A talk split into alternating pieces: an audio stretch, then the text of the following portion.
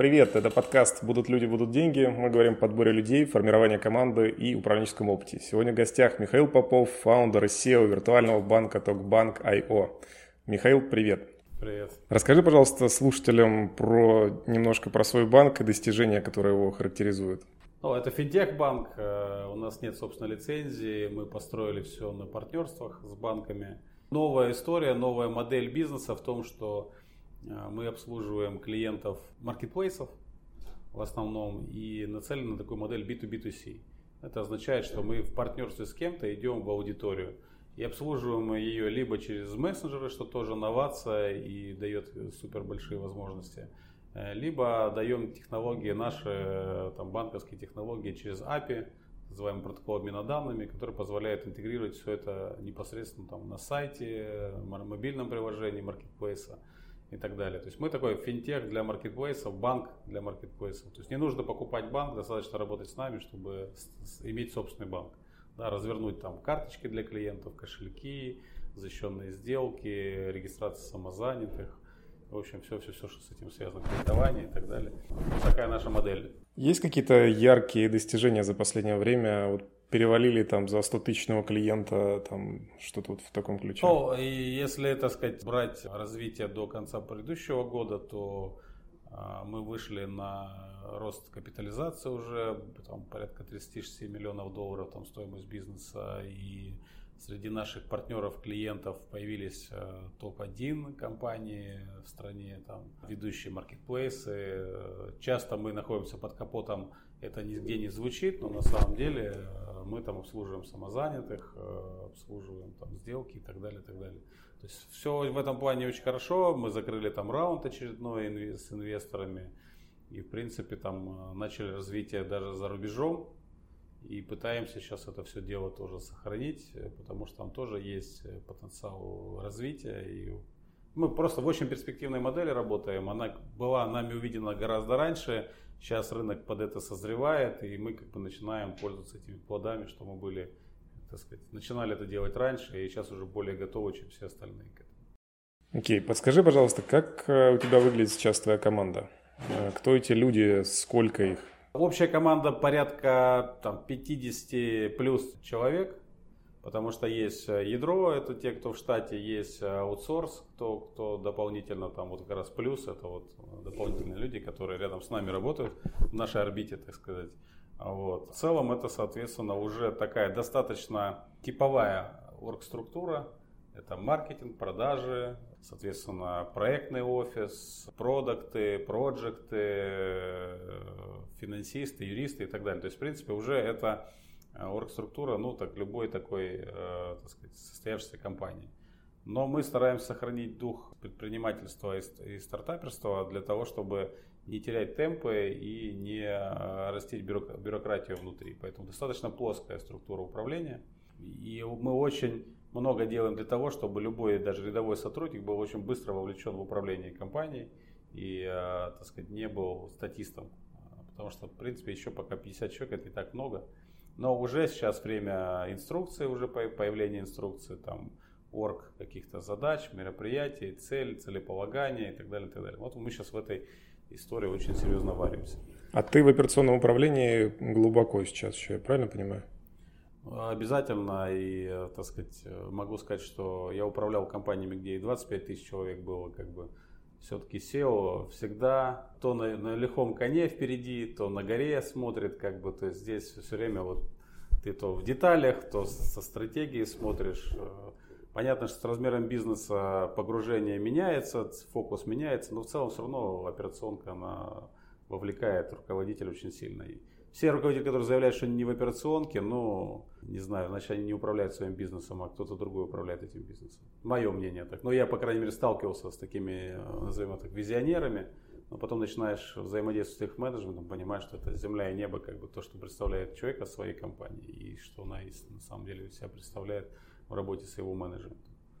Подскажи, пожалуйста, ты сказал, что ты делаешь многое, чтобы вовлекать в структуру управления компанией действующих ребят, которых у тебя 50 человек. А как это выглядит? Что ты конкретно делаешь?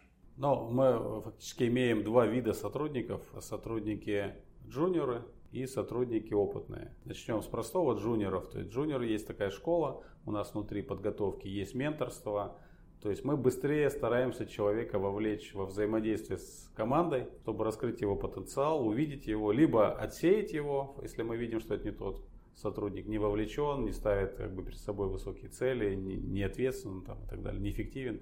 Либо наоборот, увидя, что такой трамплин для него создается, человек быстрее вовлекался, и мы очень быстро его видели уже реально в проектах, в задачах, в ответственности какой-то и так далее. То есть вот такая школа менторства есть, когда он регулярно встречается не со своими непосредственными руководителями, а с руководителями компании. То есть он может как-то такие пересечения. То есть в теории у тебя могут быть твои ребята? У меня есть обязательно. Я всех джуниоров, все равно они там пару-тройку часов со мной встречаются на каком-то этапе. Я рассказываю про цели, задачи, даю какие-то им задачи, которые связаны с их работой, но немножко по-другому посмотреть на эту работу нужно, так, с управленческой точки зрения. Они с этим возвращаются, я тоже делаю отметки некие, насколько ребята имеют потенциал роста и так далее. Это что касается джуниоров. Что касается профи, которых мы с рынка привлекаем, здесь задача большая на нас – это адаптация их, потому что они должны прийти улучшить команду, но не разрушить ДНК, которую мы выстраивали, да, и, так сказать, не разрушить корпоративную культуру, потому что профи приходят все равно немножко со своим самоваром, да, со своим уставом. И надо вот правильно это имплементировать. Очень сложная задача, и мы только в начале этого пути, потому что именно там, начиная, там, условно говоря, с этого года мы начали именно такие вложения делать уже, да, когда приходят люди на топ-позиции с опытом и так далее, но надо их очень серьезно адаптировать и имплементировать в текущую оргструктуру. Слушай, а ты вот эту имплементацию вот этих варягов как-то продумывал? То есть как ты ее думаешь делать или делал уже? Может быть, какие-то ошибки у тебя были здесь уже? Да, делали подходы. Был там такой позитивно-негативный опыт, когда мы брали команду с менеджерами. Целиком, прям с управленцем? Целиком, да. И выстраивали сразу для них некий маршрут, как входить в компанию, целый процесс интеграции был и так далее. Но и почему я говорю, что позитивно-негативный, да, мы в конечном счете с ними расстались, но позитивный в том, что мы научились в какой-то части на ошибках еще раз, то есть какие-то иллюзии ушли, как работать с готовыми командами, на что нужно делать упор, когда ты работаешь с топами этой команды, что нужно посмотреть. И могу сказать, что изначально то, что я и думал, все подтвердилось, но просто не нужно это игнорировать. Ценности – это самое важное, то есть ты сначала делаешь синхронизацию ценностей, если они совпадают, ты можешь с этими людьми что-то делать. Если ценности, если видение, если драйвер человека находится на другом пути, ничего с ними сделать нельзя. Поэтому, еще раз возвращаясь к этому, просто набив шишки, смотришь на эти вещи пристально, без компромиссов. Когда ты видишь, что да-да-да, все совпадает, есть шанс, что все получится. Если ты видишь, что что-то не совпадает, скорее всего, ничего не получится. Слушай, а мерило ценности у тебя конкретный человек, например, ты, или это группа людей, или у вас есть какая-то методика оценки попадания в эти ценности? Но, условно говоря, понятно, как бы я ни говорил, что это команда, все равно первое лицо – это 70% этих ценностей, да, ты так или иначе на них влияешь, ты окружение собираешь, да, и все прочее. Поэтому, конечно, да, я смотрю прежде всего на те вещи, на которые ориентирован я. И здесь, так сказать, масштаб задачи смотришь, насколько человек масштабен, насколько он видит. То есть, вот многие такие моменты, они вытекают из... Просто тебе интересно с этим человеком взаимодействовать или не интересно? Успех интеграции зависит от количества контактов. Чем ты плотнее общаешься, тем фактически либо быстрее интегрируешь человека, либо быстрее с ним расстаешься. Да? То есть плотность контакта позволяет эту всю историю развернуть. Темы для разговоров, общие целеполагания, какие-то взгляды на жизнь, такие-то вещи. При этом это не значит, что это должна быть твоя копия. Нет, это как раз должна быть комплементарная история. То есть тебя дополнять должны в чем-то. Но в базовых вещах, во взгляде на жизнь, на подходы, куда мы хотим прийти, что должно быть через 5 лет, масштабность человека, он мелко мыслит или крупно мыслит, или еще шире мыслит чем-то, и это очень важно. Слушай, я хотел тебя, спросить по поводу ценностей. Мне зашла такая позиция у Рая Далио, который говорил о том, что обращать больше внимания на вопросы, которые задает человек. чем на ответы, которые он дает. Вот эта плотность контактов, про которую ты говоришь, ее на старте кажется, что можно выявить даже, то есть у тебя есть какой-то свой план внедрения сотрудника, ты ему что-то даешь, например. Как понять, насколько он тебе близок или нет? Вот мое какое-то последнее видение о том, что надо смотреть на вопросы, и если это вопросы, они либо отсутствуют, либо их мало, либо они какие-то очень простые или глупые, то, скорее всего, это вот не тот человек, который нужен. Как ты думаешь? Я тебя поддерживаю в этом вопросе. Могу сказать, что собеседование даже джуниором, если он задает вопросы, я всегда задаю такой мой любимый вопрос. Задай мне 3 вопроса важных для тебя. И уже по этим вопросам понятна калибровка. Вот. А если мы говорим про топа, то тем более. По-хорошему, правильное собеседование – это ответы на его вопросы. То есть, насколько он глубоко мыслит, насколько он вовлечен в процесс. То есть, человек, который принимает пост, не глядя, вопросов у меня нет, он смущает в этом вопросе. И человек, который задает вопросы, которые, в принципе, малозначительные, тоже смущает. В моей практике была история, когда набирали финансового директора, компанию, которую потом я возглавил, и меня попросили акционеры, посмотреть этого человека. Он был такой классический генерал, свадебный, какие-то у него победы, так далее, большая зарплата. Я говорю, дайте вам список. Он говорит, список вопросов очень подробно написал и так далее. Я говорю, дайте мне список вопросов. Я посмотрел, говорю, можно его не брать. Его все равно, естественно, взяли, акционеры уволили через 2 месяца. Почему? Потому что, когда ты задаешь вопросы, ты должен понимать стадию развития компании, где она находится, что для нее актуально, что не актуально. И вопросы должны быть, как ни крути, повестка все равно, даже какие-то примеры. Снаряды должны ложиться в цель, все равно это влияет, то, что происходит ужасно. А если он задает вопросы, которые, абсолютно для этого бизнеса ранние, то есть такие формальные, не соответствуют стадии развития бизнеса, задачам этого бизнеса, проблемам этого бизнеса. Вообще можно пренебречь этими вопросами сейчас, а он их выгоняет. Но это говорит то, что и случилось. Он достаточно поверхностно пришел, такой свадебный генерал, и быстро не справился и ушел. Поэтому, конечно, вопросы важны. Чем человек более правильно себя развивает, тем ему больше хочется задать правильных вопросов. Но есть, конечно, мастера прохождения собеседований, поэтому здесь наверное, это самая интересная деятельность в угадывании людей, построении команды, потому что ты всю жизнь будешь шлифовать эту историю, и даже, я так сказал бы, что не будет выслуга лет тебе помогать, потому что знание людей – это постоянная история, которую нужно тренировать, присматриваться, делать какие-то гипотезы, подтверждать их, то есть все время в этом вариться, тогда ты сможешь удерживать эту тему. Нельзя, это не велосипед, что не катался, потом прыгнул, поехал.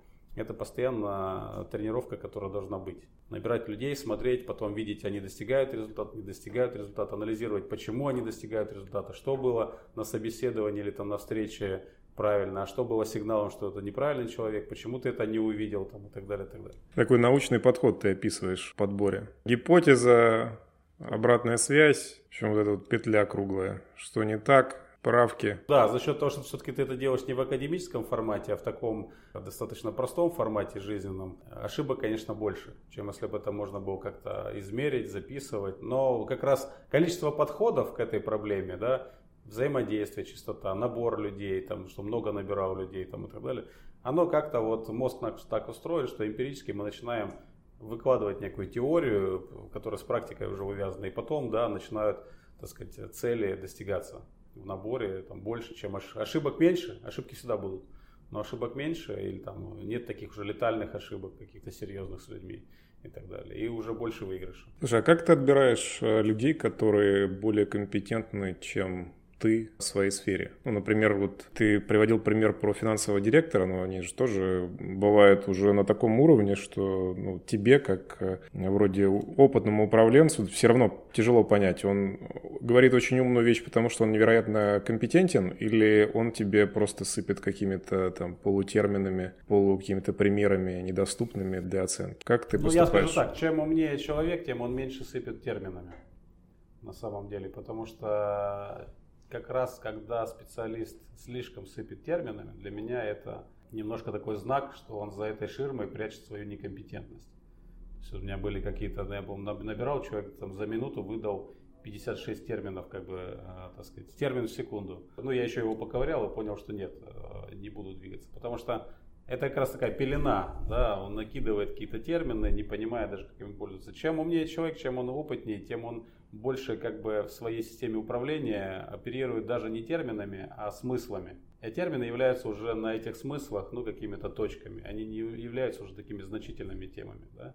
То есть неважно, ты называешь АБ-тестирование или там проверка гипотез и так далее, у тебя в понимании есть, что сначала нужно попробовать, посмотреть, выбрать какие-то там элементы, понять взаимосвязи, и потом сфокусироваться на главном. То есть опытный человек, он как-то уже уходит в сторону смысла, потому что термины меняются, все меняется, там, не знаю, у финансового директора там план счетов бухгалтерский уже там поменялся миллион раз, как бы, и так далее. Он оперирует событиями, смыслами, сущностями, вот этим всем. Закрытыми глазами разбуди, и он знает, что делать, как бы, да. А человек, привязанный к терминам, вот как про того я поговорил, что прислал такой список, очень академический, правильный, но абсолютно бесполезный для этого бизнеса. Он и не справился, через 2 месяца мы попрощались.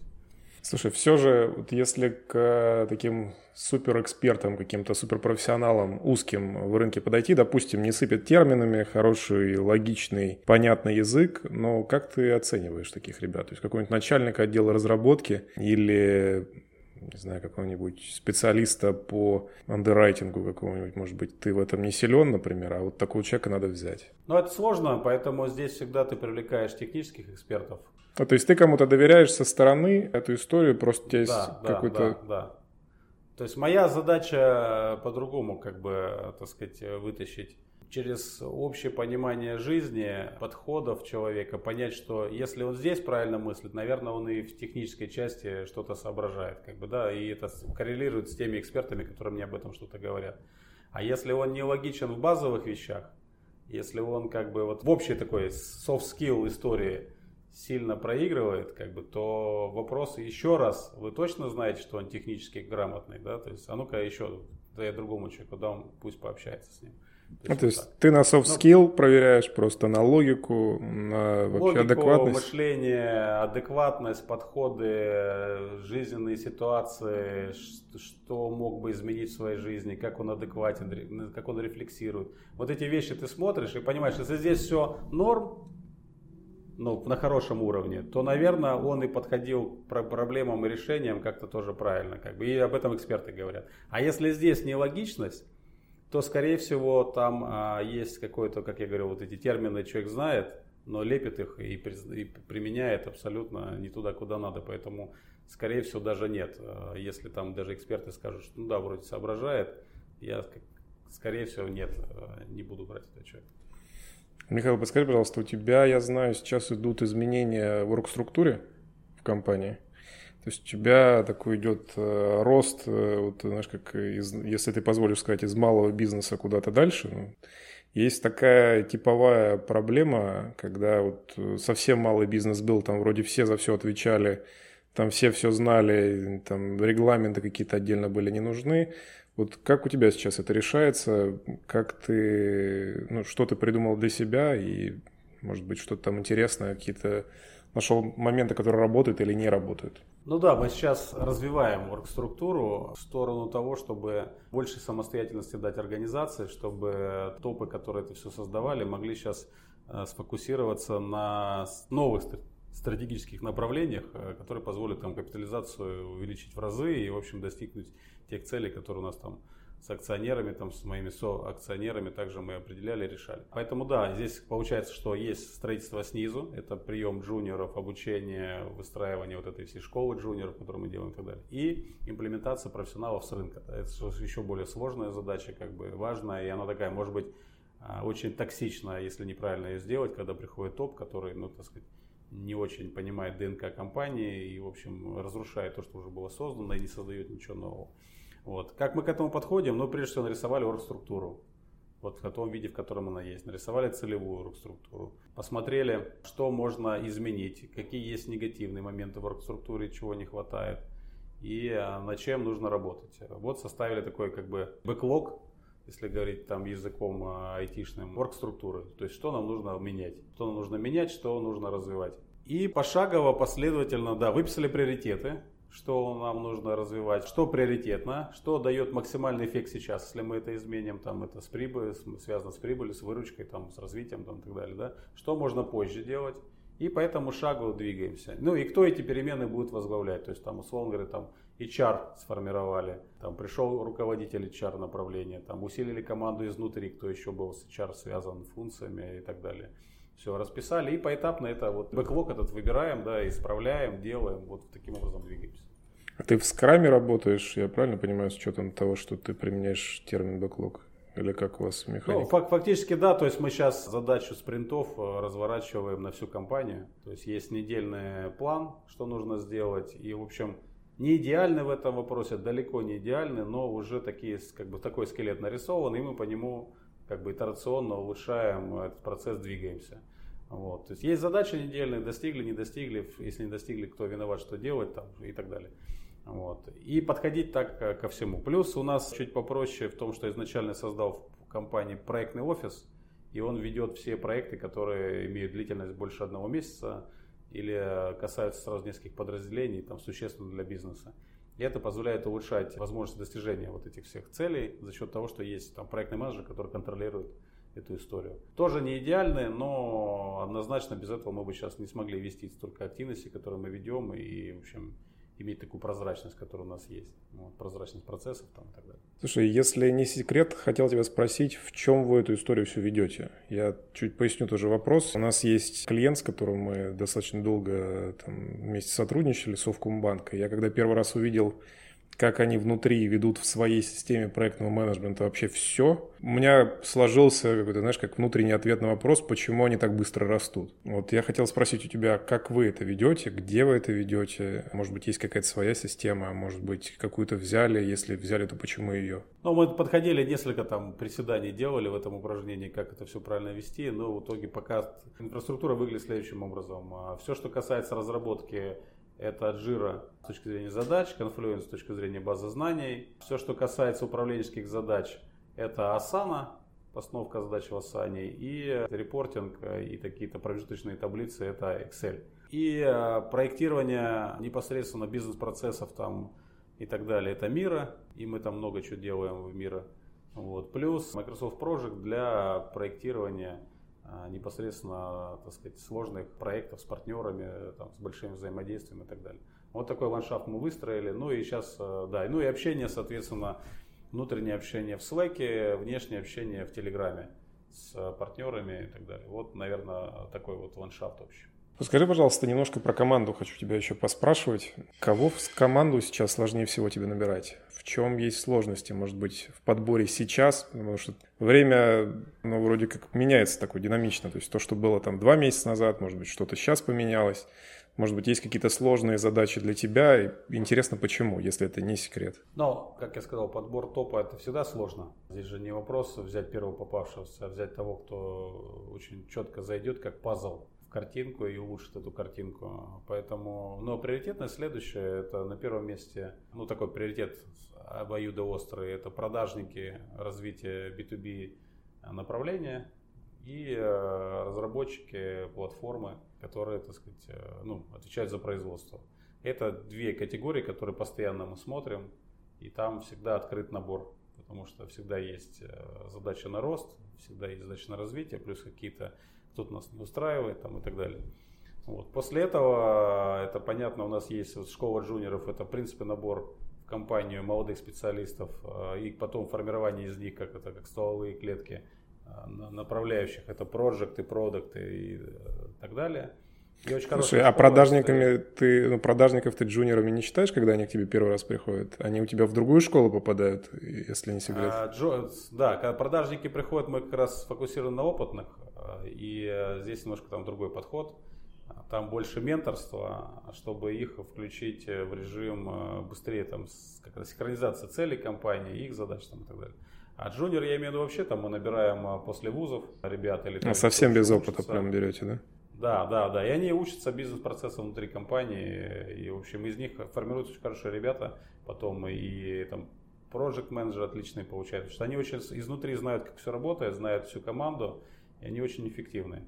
А, так сказать, молодость и незашоренность позволяет, так сказать, достигать того, чего, может быть, даже более взрослый специалист, наоборот, будет буксовать, потому что уже немножко Бюрократия предыдущих организаций его побила, и он вообще мыслит уже так, а можно ли так делать, я еще не согласовал и так далее. А у молодых ребят такого вопроса нет, и им проще взаимодействовать. И, в общем, я там однозначно как это, доволен той темой, которую мы построили. И вот сейчас больше сфокусирован уже на профи, имплементации профи-специалистов компании, чтобы тоже проходило очень правильно. Да? Потому что были позитивные, негативные моменты, а нужен конвейер.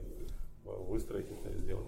Скажи, пожалуйста, что-то поменялось у вас вообще по рынку с 24 февраля? Если да, то что? Ну, на самом деле мы работаем же на пересечении вот такой инфраструктуры, как мессенджеры. И сейчас мы видим, что многие банки лишаются своей традиционной инфраструктуры в виде мобильных приложений и все прочее. И интерес у них значительно вырос. И сейчас к нам уже обращаются те, кто раньше не обращался. И переговоры и так далее. Здесь мы видим потенциально большие возможности в развитии. Кто-то уже не делает ставку на мобильные приложения, опасаясь вот этих всех историй там и так далее. Плюс рынок серьезно трясет, и те, кто были номер один, сейчас уже не номер один. И, в общем, это как бы меняет ландшафт партнерства, меняет уже потребительские какие-то привычки у клиентов. То есть раньше там, ну, условно говоря, Сбер – это Сбер. А сейчас Сбер – это уже с налетом, как бы там какие-то проблемы. И уже по-другому воспринимает клиент, молодой финтех, а у вас все нормально, вы же не под санкциями, ну давайте работать. Ну то есть такое немножко переосмысление, да, происходит. Это в принципе нам в плюс. Вот такие как бы какие-то потрясения. Но если не брать, конечно, в целом, что потрясение это минус, но вот так тактически, ну где-то даже лучше. Ты, кстати, один из немногих, кто является таким бенефициаром этой истории, с учетом того, что я только сейчас осознал, что те, кто не может установить себе приложение, до сих пор может поставить себе мессенджеры, и они как-то логично могут перетекать к вам. Это круто. Скажи, пожалуйста, я хочу немножко перейти к такому немножко более личному формату. Хотел тебя спросить, есть ли какие-то, ну, предположу, там книги, которые ты читаешь, которые тебе зашли за последнее время и позитивно повлияли на твою жизнь, работу или бизнес? Ну, я как бы много книжек читаю, но вот достаточно давно рекомендую две книжки по бизнесу. Они как бы очень так отвечают на многие вопросы. Первая «Гении или аутсайдеры». Но это здесь больше я, наверное, советую тем, кто начинает карьеру, выстраивает и так далее. То есть отвечает на вопрос, ну почему так? Почему у некоторых получилось, а у некоторых, несмотря на все вводные, не получилось. Да? И лишний раз на примерах, что нужно быть в нужное время, в нужном месте, показывает, что вот одно из правил, кстати, нашей компании – готовься заранее. То есть надо понимать, к чему все идет, и это уже пилить сейчас, да, выстраивать сейчас, потому что когда к этому все придут, у тебя уже будет фора. Вот, наверное, вот такая книга, она очень будет полезна. Ну и по большому счету, так сказать, дает переосмысление вообще, что не всегда сегодняшние возможности – это возможности завтра. Да? То есть вот надо смотреть, куда летит шайба, да, как у того хоккеиста, да, куда все движется. Вот. А вторая книжка «Идеальный питч» называется. Про крок-мозг, я помню эту историю, по-моему, там как раз про три вида мозга. Да. В чем ее сила, в отличие от других книжек по переговорам? Если все остальные книжки по переговорам пытаются нас научить, как шаолини древние, 40 лет находиться в горах и, значит, в позе обезьяны там, значит, медитировать и потом научиться вести переговоры, а это очень сложно, то идеальный питч – это боевые искусства уличной драки. То есть у тебя 5 приемов, которые ты должен знать наизусть, как бы, и они тебе позволят, в принципе, вести переговоры. То есть если те остальные книги все по переговорам, они интересны, увлекательны, но бесполезны, то это, если все-таки где-то раз в 2 недели опять ее читать, вот что самое главное, придется ее все время читать. Как тот бухгалтер, приходящий на работу, открывающий ящик стола, смотрел, где дебет и где кредит. Да? Знаменитый анекдот про бухгалтера, который достиг больших высот, но каждое утро он открывал и смотрел. Когда он скончался, все сотрудники молодые бросились посмотреть, значит, ну, на работу не вышел. Что же у него там в столе было, но он достиг таких высот, главный бухгалтер огромного предприятия, а у него там листочек, слева дебет, справа кредит, да, то есть основа. Он каждое утро проверял, да. Вот так и здесь. Эта книга как раз позволяет все время шлифовать навыки переговоров, потому что на самом деле бизнес – это все-таки переговоры. Ты переговоры ведешь с партнерами, переговоры с сотрудниками, с акционерами. Ты везде ведешь переговоры. Для чего? Для достижения своих целей. Если ты цели достигаешь, ты успешен. Поэтому переговоры – это номер один. И в продажах это переговоры, везде переговоры. Вот. И в семье ты возвращаешься в семью, у тебя тоже переговоры, потому что ты должен что-то достигнуть, да, совместно. Поэтому, наверное, такая базовая книга, которая вот не раз прочитать, а вот постоянно ее читать. Опять же, я не идеален, поэтому периодически забываю ее. Потом опять поднимаю, опять начинаю читать, думаю, блин, вот это перестал применять, надо опять начать применять там и так далее. Круто. А есть ли какие-то фильмы или, может, сериалы, которые ты смотрел и тебя... Не обязательно они могут быть какие-то прям глубоко бизнесовые, может быть, просто интересные? На самом деле, очень сильная история по командообразованию. Это, конечно, американские фильмы, они очень много про бизнес. Сериал «Миллиарды» очень хороший, на самом деле. Ну, особенно первые там... Первый сезон. Там действительно... Да, действительно очень много правильно сказано по формированию команды, по подходам, по выстраиванию вот этой вертикали власти. Ну, много чего там сделано, рассказано, не придумано. Ты, тем более, когда ты в этом варишься, ты видишь и ставишь галочки «да». Ну, понятно, есть приукрашивание голливудское, но в целом очень все грамотно. Есть хороший фильм «Основатель», да, про Макдональдс, прям шикарный, да, там, наверное, в конце фильма все основатели молча выходят из зала, потому что это песня про меня, только я уже достиг этого или еще нет, но я подпишусь, кровью подпишусь под всеми его проблемами и темами, которые у него были, да. Есть такого развлекательного, там, Wall Street, но это тоже, на самом деле, про очень сложную задачу и про то, как они подходили. То есть про команду, про подходы. А российские истории менее известны, менее раскрученные. Ну так, в шутливом формате это «Золотой теленок», стартап, да, Ставбендер собирает команду, и там действительно все то же самое. И конфликты в команде, и целеполагание, и кто верит, кто не верит. Там все стадии стартапа, там все показаны, да. И, так сказать, проблема основателя, что он все равно в какой-то момент один, потому что так или иначе... Если задача очень высоко стоит, то не все готовы. Я в самом начале о чем говорил, да, когда масштаб человека нужно понять, когда ты его берешь в команду. Вот он, его масштаба хватит твоим задачам или не хватит, или он в какой-то момент уже будет маленького размера для этой задачи. Ну, что еще? Ну, много хороших фильмов, в принципе. Есть честный фильм про продажи, где, я считаю, лучшее выступление Болдуина, да, это Гленгарри Гленросс. Американцы, да, это лучше можно прокручивать. Отделу продаж можно крутить это каждый день, любому отделу продаж, любой компании, да. Кофе пьет тренинг. Тот, кто продает. Да, всегда закрывай сделки. В принципе, у меня вот так вот на стене эта надпись есть, одна из двух надписей. А вторая, если не секрет, какая? А вторая это высказывание Черчилля: никогда не сдавайся, да, то есть вот две вещи, которые... Это как раз моя бумажка, которую я каждое утро смотрю, когда прихожу на работу, да, открываю, да, и смотрю, да, вот эти две фразы. Всегда закрывай сделки, никогда не сдавайся. Вот и все. Я периодически, если не забываю, спрашиваю, закончи интервью 3 словами. Я немножко поздно спросил про фразы, которые у тебя висят. Давай попробуем, я тебя хочу другую попросить фразу какую-нибудь сказать, закончить интервью 3 словами. Вот сложно уже, я же сформулировал эти фразы, я шелкнул, понимаешь, То есть отключиться от этого что-то еще. Наверное, так, ты можешь больше, докажи это всем, вот так. Круто. То есть ты всегда должен конкурировать сам с собой, и, в общем, это и есть такой некий драйвер по жизни. Отлично, спасибо тебе. Подписывайтесь на подкаст, чтобы не пропускать новые выпуски. Пишите комментарии. Это был Алексей Горецкий и Михаил Попов. Подкаст «Будут люди, будут деньги». Спасибо. Да, спасибо всем. Удачи.